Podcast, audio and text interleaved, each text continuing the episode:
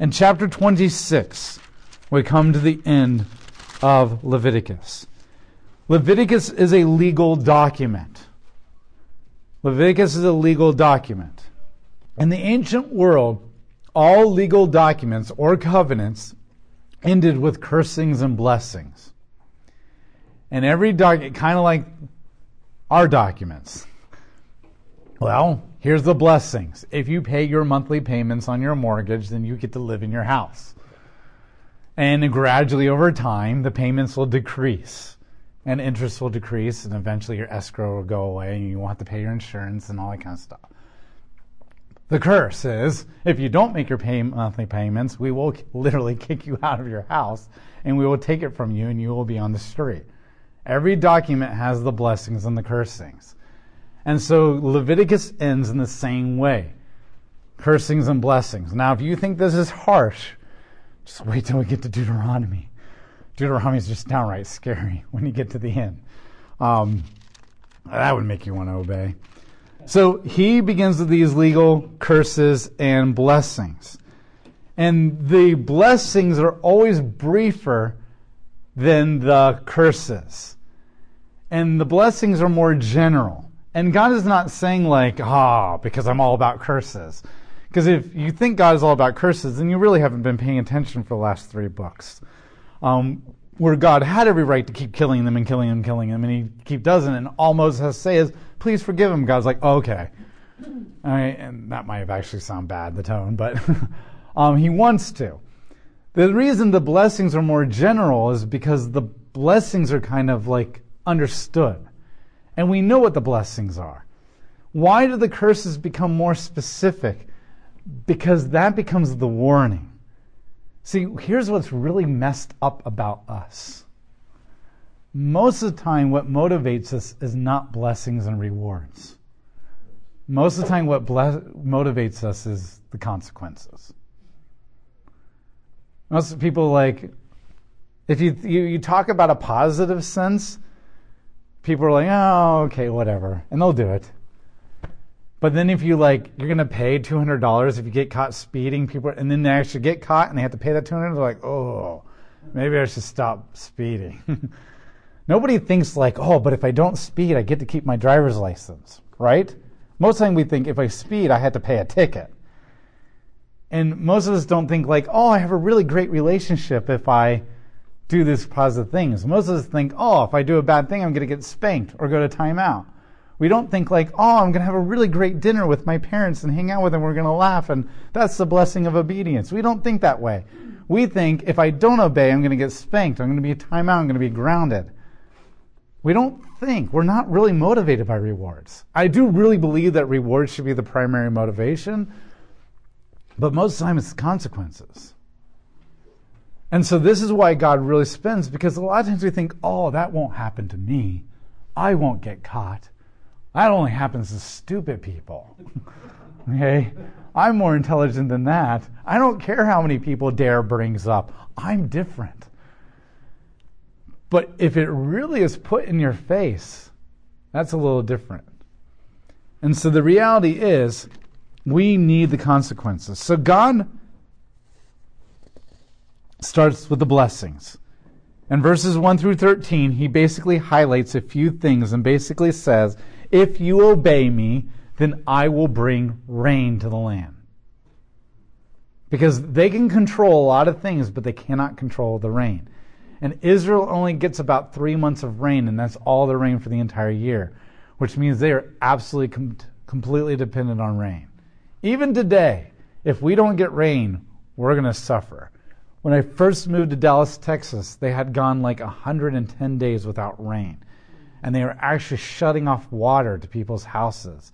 And they were actually finding people several thousand dollars if they like if they they were driving through the neighborhoods looking for sprinklers. Some people actually thought that they still needed a green lawn.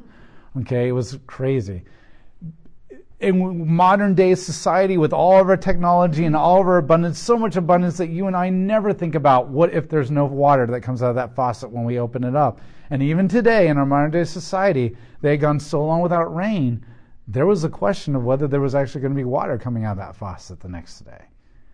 And so rain is absolutely essential no matter what time period we are. We just happen to be lucky to live in a part of the world that has a lot of rain. But Israel doesn't. And so God says, I don't care what the environment is like. I don't care what how this normally works. If you obey me, you're going to get lots of rain. I will bend the weather system to give you rain. And when that rain comes, then you will have crops. And so those are the two things light, food. This is the thing that we want more than anything food, stay alive. And I will give that to you. The second thing that he emphasizes here is you'll have peace. You'll have peace in the sense of peace from your enemies attacking you, peace internally from you guys attacking each other, no civil wars, no major conflicts with each other. There will be peace in the land. Things will go well for you. There will be no war. And the next one is I will dwell with you. And I will actually dwell with you. I will stay with you. And I will bless you. I will become your shield. I will become your protection. You have to realize that that covers a lot of things. There are only three things that we really desire in life. And everything that we do, everything that we think, every choice that we make is trying to fulfill these three things. And the first is one is we want to be loved and accepted. We want to know that we're loved and accepted. And most of our decisions and most of the things that we do, negative and positive things, is about getting people to accept us. The way we dress, the way we take care of ourselves, where we go, the second thing that we want more than anything is to feel safe and secure. We want to know that nothing bad is going to happen to us.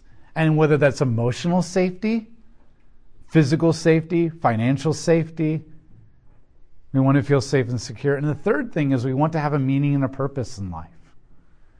We want to have a meaning and purpose. Like everything we think and everything we do is about those three things. And what God says is, I will give you rain and I will give you crops, and I will give you peace and I will dwell with you.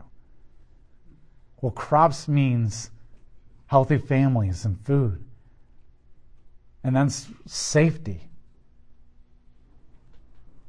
And in God dwelling with you is love and acceptance. And peace from your enemies is safety and security. And then if God is with you, then the implication is then that you're getting the three blessings of the Mosaic covenant from chapter 19 of Exodus of I will make you a chosen people, a royal priesthood and a holy nation and that's your meaning and purpose in life. And so what God is saying is here's your blessings. If you obey me, I will make sure that your three most basic needs are taken care of. You will feel safe and secure physically in health and from your own enemies and among your own people in the land. You'll feel loved and accepted by me. And because you're all healthy, you're going to be more likely to love and accept each other. And because you're obeying me, you're going to be loving and accepting each other because most of obedience is loving your neighbor. And then you'll have a meaning and purpose in life because I'll be with you and you'll be doing what I want you to do because you're being obedient and that's being a royal priesthood and a holy nation. I'll meet all your needs, just like in the garden. I'll meet your needs. And that's what God's promising. Now, He also promises them long life in the land, and health, and wealth, and prosperity. You're like, oh, wait a minute, that's not right. That's what He says, though.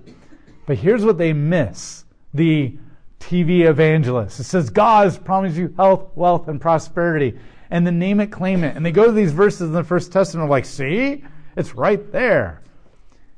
God is not promising this to individuals. He's promising it to them corporately. We sing is as a nation, you will be healthy and wealthy and prosperous and safe and secure and stuff. But that doesn't mean nothing bad will ever happen to individuals. Well, God isn't, because God's not going to suspend the curse of sin and the fall. Because then that might make you think that obedience can take all that away. What he's saying is, corporately as a nation, you're going to experience this. Now, does God promise a certain amount of blessings and protection to the individual believers? Yes. But does he promise that nothing bad will ever happen to you? No. But we can handle bad things happening to us a lot better if we live and a nation that is extremely healthy, extremely obedient, and God is dwelling with us. The problem is when bad things happen to us and our lawyers and our doctors and all of them are corrupt. And our institutions are corrupt and our government's corrupt, right? Because they're not obeying. And the problem is we actually don't fear so much the bad things are going to happen to us, but mostly what's going to happen to the nation. Because we know that, like, if our, my nation begins to fall apart, then there is no hope for me individually. But if my nation is being blessed by God, then there are places I can go spiritually and physically for help when the individual things happen to me. And so God is not promising individual blessings like this. He's promising corporately, so that when they disobeyed corporately, they went into exile. But notice that Daniel, Shadrach, Meshach, and Abednego, and Ezra, or sorry, um, Ezekiel, and Jeremiah were all incredibly obedient to God, but they were taken off into exile with the nation because God thinks corporately. Then he gets to the curses. He goes through five stages. Now, in general, with the blessings, what's interesting with the blessings is God says, I will give you all these. It's not like if you're obedient, then I'll give you a little bit of this. And if you're obedient, I'll give you a little bit of this. And you got to be like obedient like for three years before you get that third category taken care of. He just says, if you're obedient, I'll give you all. All of it is yours instantaneously. But the curses come in stages. If you're disobedient, the first stage comes. If you continue to be disobedient, then the thir- second stage. If you continue, then the third. So he gradually increases it. Kind of like if you disobey me, I'm going to ground you. If you disobey me and keep continuing, to ground you longer. Then I'm going to take some things away. You're not going to go places. We, we discipline that way too. We gradually increase over time. So the first stage is that they're going to have disease in the land and a lack of crop abundance. So the first thing that's going to happen is you're just going to have famines. Your crops aren't going to produce like they used to. The rain's not going to quite be as plentiful. Nothing that's going to seriously like destroy your life, but it is going to make your life more challenging and more difficult. And it's going to be hopefully enough to wake you up and realize, wow, life is not as good as what it used to be a couple years ago. We didn't have famines and the rain was pretty abundant. And now we're going through these famines and now we have rain. Maybe we're not right as a nation. Maybe we should take that Day of Atonement a little bit more seriously and the Feast of Trumpets a little bit more seriously. And you get right with God because this matters to you. And then all of a sudden the next year there's no famine and the rains come back and everything's good. That's the point. But for those who are thick headed, they say, This is your fault, God, like the people in the wilderness. And this isn't right. Or I'm just going to keep trying and eventually I'll get it, I'll, I'll find a way. If those rains don't come, I'll find a way. And so the second stage comes in and says that the land will be completely barren now. Your, your land will just be completely barren and there will be no crops whatsoever, which leads to a whole bunch of series of other issues. If they continue to be disobedient, then the third stage is the death of their cattle and their children. And a lot of this can be just natural. I mean, if your land is not producing any crops, then you're not going to have food for your animals and your children. And then there's going to be disease as people begin to die, and that's going to produce more death. And so a lot of this is just chain effect that God is saying. Because what God is basically saying is, I'm stepping away from your nation. And when I step away, I'm sending the rains. And when the rains stop coming, there's not food. And when food doesn't come, then all this just starts happening. Creation just takes its toll. If they continue to be disobedient, then the fourth stage is that there will be war and plagues. Enemies will invade them and begin to attack them. And if they continue to be disobey, then there will be deportation, exile. They'll be completely removed from the land. And as the prophets say, they will be vomited out of the land. Now you have to understand something that this isn't just for Israel. This is for every nation. Because the entire world is God's.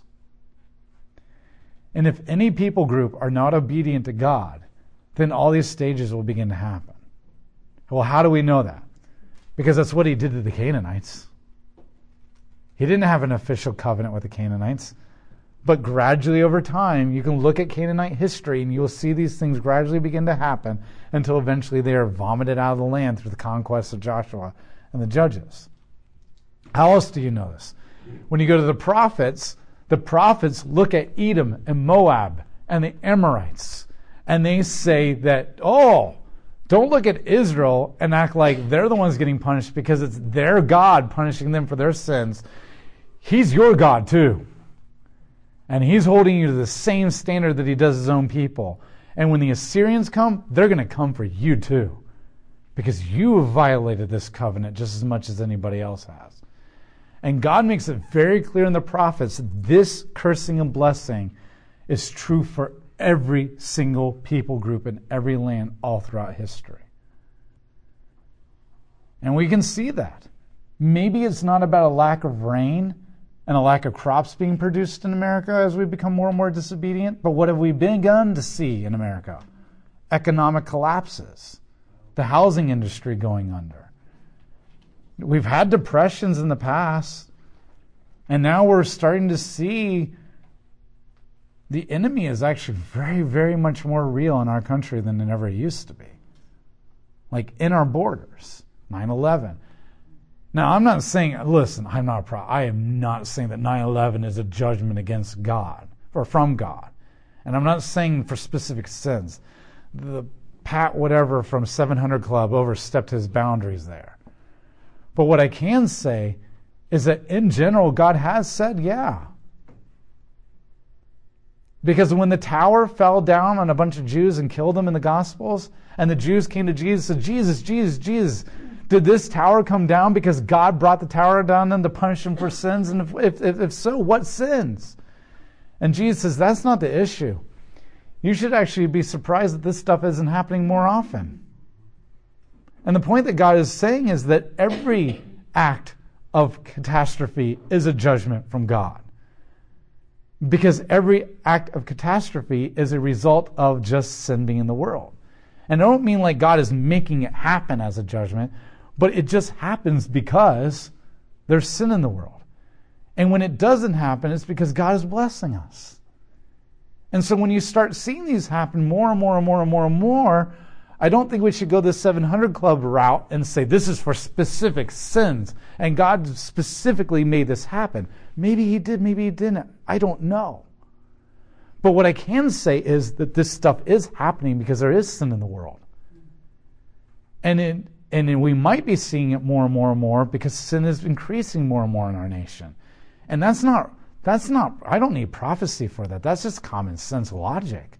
The more and more people sin, the more and more consequences there are going to be, whether God's in the picture or not. And that's what God is just saying here. Look, the more and more and more you sin, not only am I going to actively step aside and not bless you anymore, but logically, sin will always lead to death and consequences because sin is not loving God, not loving others. And when you don't love people, then things begin to fall apart. And so, in some ways, yes, what is happening in America is judgment from God. Is it active, intentional judgments that God has brought? Or is it just the natural consequences of the way that God designed the world to have judgments that come as a result of sin? I don't know. Is it a little bit of both? Probably. But I'm not going to stand here and point to specific events and say that was definitely God for this specific sin. But I also can't in ignorance say, but none of this is a judgment from God. And none of this is a result of sin, because it all is. And so if you start seeing this stuff happening more and more and more in America, then logically it should just say to you that we're becoming more and more sinful and less less more of God. And and it's not God bless America. It's when my people get on their knees and confess their sins and come back to me, then I will heal their nation. We have no covenant with God where He has to do something for us because we're the chosen people of America. What we have is just a general promise from God that if you walk with Him, He'll walk with you. And you shouldn't be trying to ignite a revival. You shouldn't be hoping for this blessings of God you should be leading your communities in repentance. And if you take the Day of Atonement and all these seriously, then I don't care whether you voted for that president or not. I don't care whether we specifically committed that sin or not. We're kind of all guilty in some way or fashion as a community. In some ways, we should all say, I'm sorry. I'm sorry that I might have contributed to this because I was too busy watching movies or television all the time. Or I thought that this wasn't my problem. Or I thought, how in the world could I ever make a difference? I'm sorry for that. That's my repentance, maybe. That maybe I could have done something if I was in the right place at the right time because I was obeying God. I don't know. The only person can answer that is the Holy Spirit as you pray. And so, in this sense, don't go, and this is really important too, don't go like through everything that you're seeing on the news and like say, I'm sorry, God, I'm sorry, God. You ask the Holy Spirit to tell you what you need to repent of. You always ask the Holy Spirit. You don't just go and say, oh, I guess I should feel guilty for this. You always ask the Holy Spirit to say, You tell me what I need to repent of. You expose my sins of ignorance because only you know that. So I'm not trying to make you feel guilty and watch the news and just start saying, I'm sorry, God, for everything. I'm saying just realize that there's a lot of things that we might be doing that we are ignorant of. And God is asking us to say, What do you want me to confess, God? What do you want me? Same thing in a marriage. You can think of a 50 million things of probably how you've hurt your spouse, and maybe half of them they didn't even know that you even did it. Or you can pray the Holy Spirit and say, What is it specifically that I have done that is actually affecting my spouse that really seriously needs to be confessed? And that will be far more beneficial. And so God is calling you, and these are the warnings, these are the curses. And so this is how he ends Leviticus. If you obey me, it will go well with you in the land. And if you don't, then what do you expect when you hurt God and hurt people and hurt the land? Period. And we all bear a certain responsibility to a certain degree.